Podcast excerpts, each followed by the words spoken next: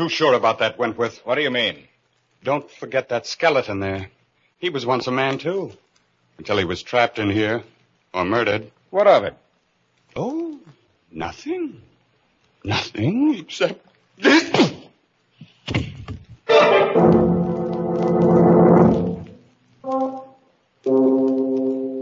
Midnight. The witching hour when the night is darkest, our fears the strongest, and our strength at its lowest ebb.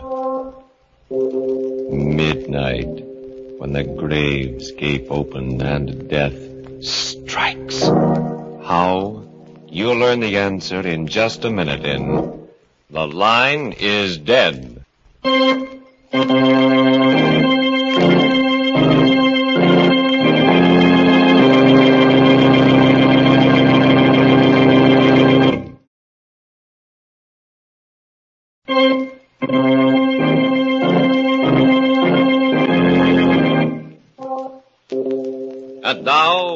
Murder at Midnight. Tales of mystery and terror by radio's masters of the macabre.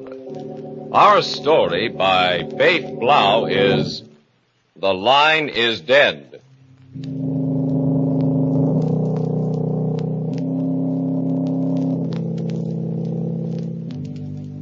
The gash in the green lawn of Brookside Memorial Park awaits the body of Albert Lockridge, scientist and explorer. There are few who have followed him to his last resting place, for Albert Lockridge was not one who was prodigal with his affection. And so beside the yawning grave stands his wife, Lenore. Albert. Finishing the short service, the minister says, And so, unto dust, you are now committed. you may lower the casket. Strong hands grasp the straps attached to the coffin. The pulleys sing their discordant dirge, a strange melody heard over the soft weeping of Lenore Lockridge. Suddenly, There! Listen, knocking. Knocking in the coffin. Albert! Albert, we hear you. We know you're alive. Raise the casket. Raise the casket. yes, sir. He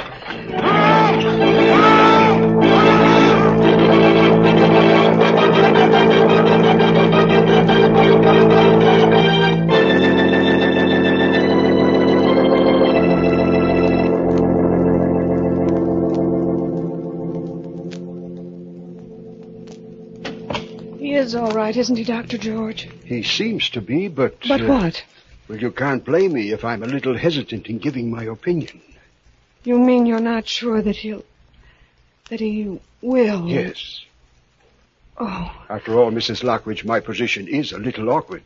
I signed the death certificate feeling certain that your husband was dead. And now I'm naturally reluctant to predict just what course his convalescence will take. I think I understand. The only thing that really matters is that my husband's lying in his bed at home and not in the cold, black earth of Brookside. Isn't that true? Yeah, You're a very sensible woman. Albert will get better. Uh, probably. But we'll have to watch his heart. His heart. These strange spells when his heart seems to stop, uh, when I thought it had stopped. Each attack is an added strain. But the strain of regaining consciousness in the coffin, he withstood that with even a, when even a healthy person might not have. Oh, he's a hard person to kill. Oh, thank goodness for that. Well, this time it was a pretty close call.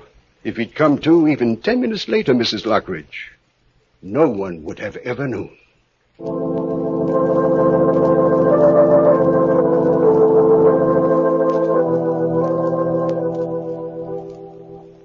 Albert. Lenore?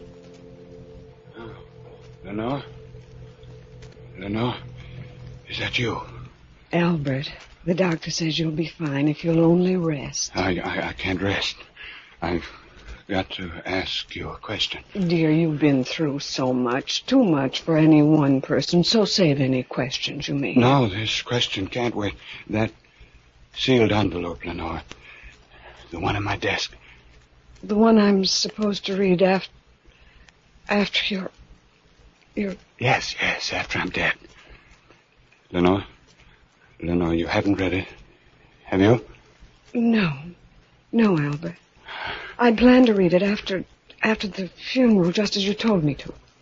Sure? You haven't read it? Of course. Get it for me. I want to see for myself. Albert, no, you've so little strength. But I must know. You will. I must know now. Because if you read it, I don't want to live. Albert, I swear, I swear I haven't. Please believe me. You saw it? No. Look at me. You can see I'm telling the truth. Look at me. Yes. Yes, I think you are telling the truth.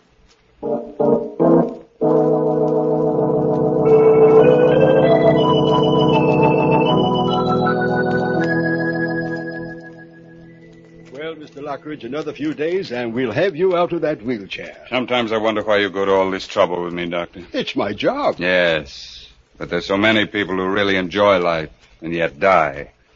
Twice now I've been pronounced dead, only to return to life almost reluctantly. Reluctantly? Yes. you tried awfully hard to get out of the coffin. the sheer horror of being buried alive. I've always been terrified of it. Uh, since uh, childhood? Yes.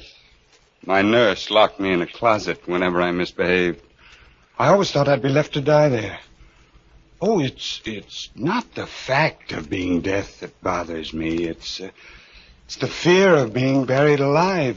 It's the choking, the futility of crying out. Yes, it would be a horrible way to die, but Excuse me, Doctor. There's a Mr. Burton here to see you, Mr. Lockridge. Good.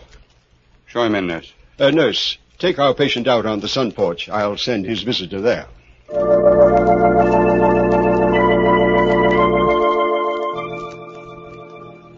Mr. Lockridge? Sit down, Mr. Burton. Thank you. Nurse, if you don't mind. Not at all. If you need me, just call.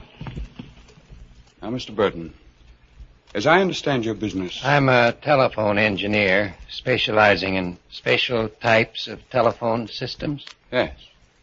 Perhaps you've read about me in the paper. Yeah, sure I have. You're the guy who came back from the grave. Yes, I'm the guy who came back from the grave. And it strikes me, Mr. Burton, that an occasion might again arise when I might want to do the same thing. That's why I called you. Come again? Sometime a doctor again may pronounce me dead. Perhaps I will be, perhaps I won't. And if I'm not, I'd like to feel that I could call for help. I don't get it. Mr. Burton, in case it should happen again, I'd like you to install a private telephone from this house to my grave.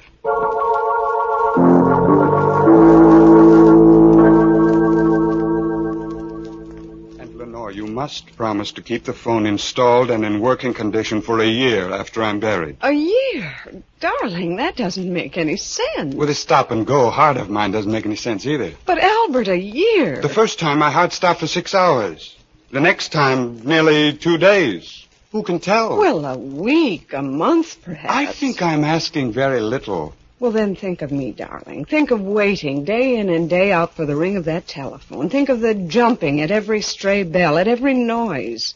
Darling, you're condemning me to a slow death, like, like being in a grave above ground. I still think my request is a modest one. And the least that a wife who loved her husband would do for him. Albert, don't start that again. After all, I shall be in my grave. Perhaps, perhaps I shall be waiting too, waiting for help that will never come. Will you please stop this morbid talk? Nothing else seems to be on your mind lately. Besides, it's terribly late, almost midnight. Let's When death comes to a man slowly, he gets time to think about it. Too much time. stop it, please. It seems to me that you are only too anxious to get rid of me. Oh, Albert, how can you even think such a thing after... I've been a good wife, haven't I? Yes, but you might have made Oliver Wentworth an even better one. Albert, please, please don't bring that up again. What would have happened if Oliver had come back from that expedition with you? I don't know. You would have married him, wouldn't you? Perhaps I don't know. No. How can you say that?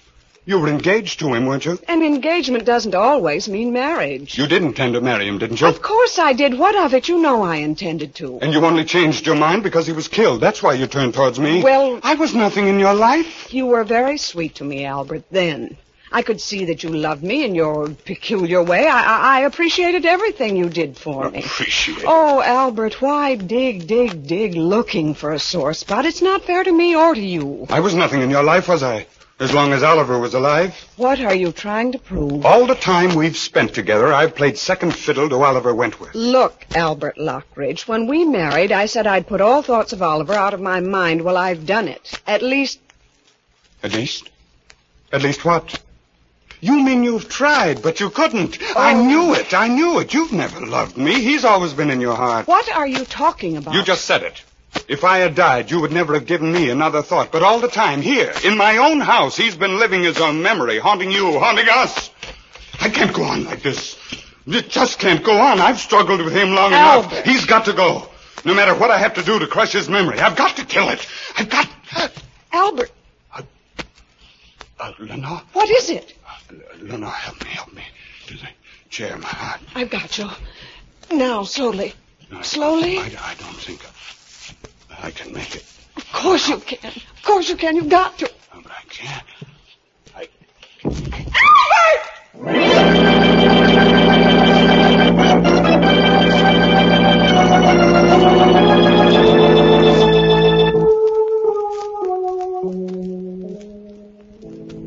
Doctor, are you sure? Absolutely, Mrs. Lockridge.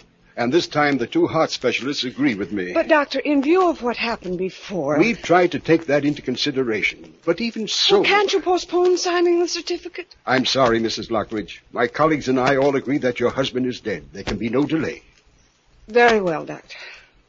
Thank you for everything. Goodbye, Mrs. Lockridge. Goodbye, Doctor.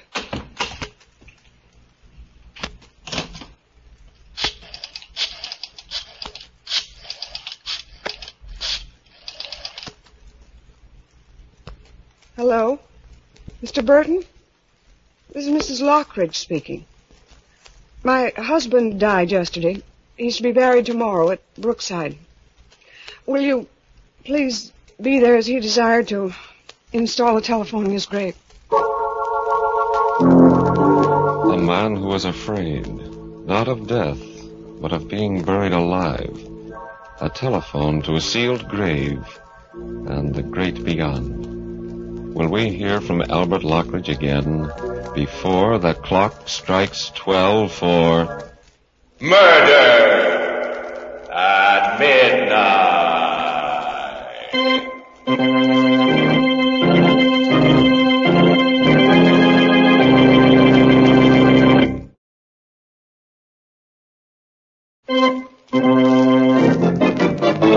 And now back to Murder at Midnight and The Line is Dead. One, one minute. Oh, Dr. George. Uh, good evening, Mrs. Lockridge. It's awfully nice of you to call. I was worried about you. Oh, I'm all right. I'm fine. I couldn't come to the funeral. I tried to phone you, but. the phone's uh, disconnected. So they said. And so I came over. I rang the bell several times. No answer either. Finally, I knocked. I've had the doorbell disconnected, too. You mustn't cut yourself off from the world like this, Mrs. Lockridge. Believe me, Doctor, that's not my intention. As long as I stand guard at this telephone, I want to be sure that the only bell that ever rings in this house is the one that tells me that Albert's not dead, that he's still alive there in his coffin, that he needs help. You're really going through with this? He asked me to. It doesn't seem too much. Oh, You're only deluding yourself, Mrs. Lockridge, believe me. Waiting this way is only a perverse and completely futile sort of mourning. I know you can't understand. I can't. But I do know that this morbid watch will only deepen your grief. Prevent you from making any kind of adjustment to his death. What difference does it Now, make? you're a young woman, Mrs. Lockridge. You have a whole life ahead of you. All the more reason for spending some of it as he wanted me to. Doctor, my husband was not the sort of person who inspired affection. I know. But in his odd, sometimes unaccountable way, he did love me. Now that he's gone, no one on earth holds any fond memories of him but me. A heavy responsibility, Mrs. Lockridge. Still, uh, you must take care of yourself. I will, Doctor. Assume that he is dead. Mourn him as you will, but don't live in a state of suspended animation. For instance, if he's left a will, don't put off reading it. There are some papers which I was supposed to read after his death. They're in a sealed envelope in his desk. Uh, read them. Uh, read them immediately. No, not uh, yet. Uh, you should. Perhaps they'll contain some message of comfort. Uh, get the envelope now. Not now, Dr. George, but very soon.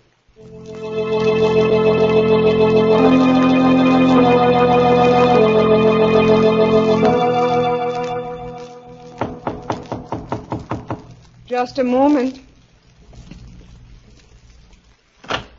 Yes? Oh. Oh, Lenore, oh no. No, it can't. it is. Oliver. I know I shouldn't have come just like this without warning But I thought. I've always thought that I was dead. Yes, I know. that's what Albert told me, and you. You never came back. No. Why? It's a long story, Lenore. A story you ought to hear. You know that Albert died yesterday? I know. That's why I came. Why didn't you come sooner when he was alive? Were you afraid to meet him? I was afraid to meet you. Me? Why, Oliver? By the time I returned, you and Albert were already married. But even so, we both would have waited. I wonder. You see, I knew you thought I was dead. No good would have come of such a meeting. But now, now everything is different. Different? Yes, of course. I loved you then. I love you now.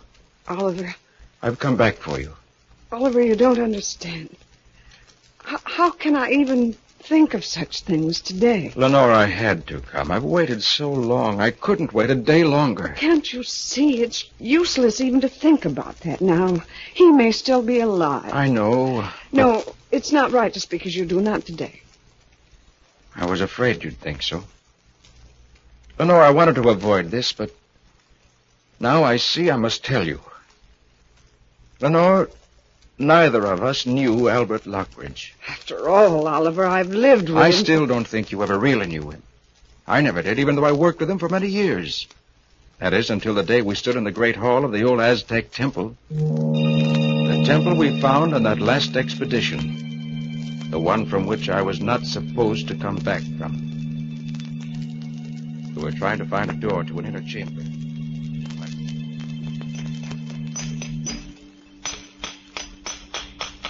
There must be an opening here somewhere, Wentworth. In every Aztec temple ever found, there was always a room near the altar used to keep ceremonial objects. I know, I know. Now, wait a minute. Hmm? Sounds like a little hollow here. Now, what about that slab on the floor? What about it? I think that it might. Certainly sounds different. If I were an Aztec priest and I stepped on it like this. Wentworth! Wentworth, the door! We found the door! Solid stone. And still working after all these centuries. Let's take a look inside. You got the flashlight? Yes, take the hammer. Right. Uh-oh. It's not very pretty. Ah, It is a human skeleton, isn't it? yeah. Probably trapped in here and left to die. Ugly death. Look, Lockridge. Those dishes. Hmm, Swing the flashlight over. Gold. Solid gold. There are more over here. Look, stacks of them. Fortune. We found a treasure. Now, wait a minute, Lockridge. Let's get this straight. In the first place, I don't think we'd be let out of the country with these gold plates. Oh, but we can melt them down and smuggle them out. Melt them down? Why, these things are priceless. Besides, the university sent us here. If the gold belongs to anyone, it's theirs. No one ever has to know. Oh, yes, they do, because I'll tell them. Huh? Huh. It's all very well for you to play the heroic fool. You've everything you want. What the devil do you mean? You know perfectly well. You've got all the money you need. Besides, you have Lenore. What's she got to do with it? You do have Lenore, haven't you? You act as if I took her from you. You were afraid of me. Oh, Lockridge, don't be an idiot. Lenore would no more look at you than... Oh, wouldn't she? She'd marry me if you went in the way. I know it. Are you fool? She's just being friendly to you because I asked her. We'll see. If you weren't around. But I am around. And as far as the gold plates are concerned, I said we'll see. After all, that skeleton there, he was once a man, too. Until he was trapped in here. what of it? Oh, nothing. Nothing. Nothing except. When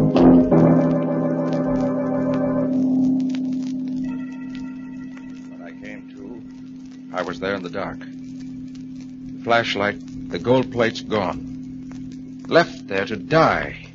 Trapped behind a stone door. Oh, no, Oliver, no. When Albert Lockridge closed that door, in his heart in his twisted brain, there was only one intention. Murder. How did you get out? By luck more than anything else. I had the hammer and I knew where the stone latch was. I started chipping away at it. To this day, I don't know how long it took me, but when I finally got out, I was a sick man, exhausted. And by the time I was well enough to travel, come home here, you were already married. And he told me that you'd been killed by natives. Of course, that was a lie, but. Oliver, I still can't believe that your story is completely true either. But why? A man who's been the victim of an attempted murder would see that the murderer was punished. You didn't. Didn't even try to. Well, Lenore, how could I? He was your husband. Well, why should that? be? Could I brand you as the wife of a murderer? Loving you as I did, as I do? I had to wait. But now let's forget this horrible past. I can't, no matter how I feel I can't. After all, there's no proof. Lenore, don't you believe it's not me? just that. Don't you see? At any moment, the telephone may ring telling me that he's alive. If I knew your story were true, perhaps I'd feel differently, but now my place is here. I must stay here. Lenore, please. If you feel any love for me at all. Will you go, Oliver? Please. If that's what you wish. Yes, Lenore. I'll go. But remember, I love you.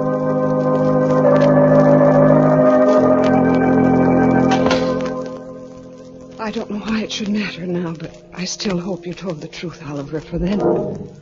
The papers in the sealed envelope. I promised Dr. George I'd read them.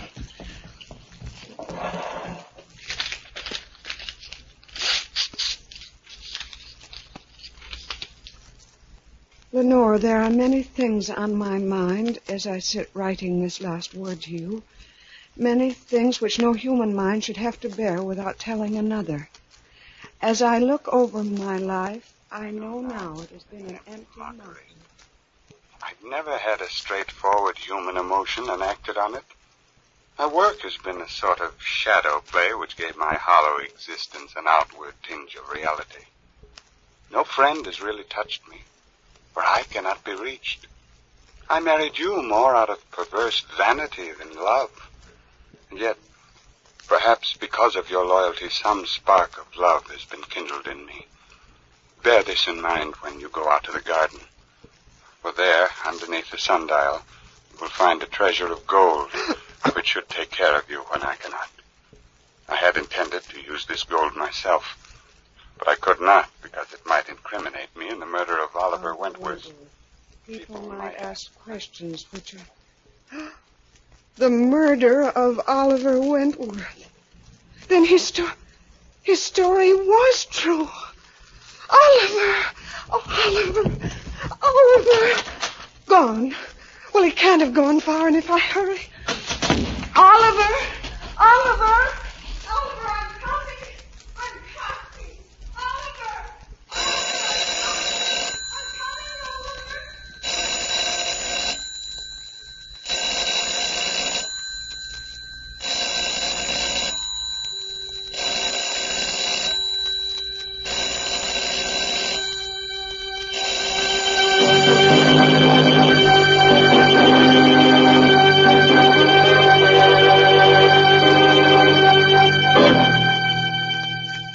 telephone ringing, ringing in an empty house. A man who is not dead, lying in his coffin, fighting for breath and waiting, waiting for an answer that will not come. A fitting payment for. Murder midnight.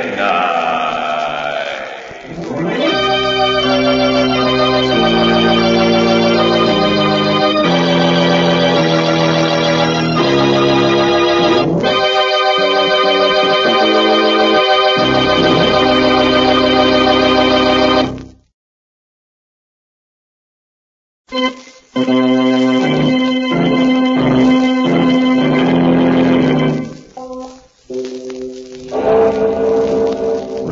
to be with us again when death stands waiting at a newly dug grave and the clocks strike twelve for. Murder at midnight.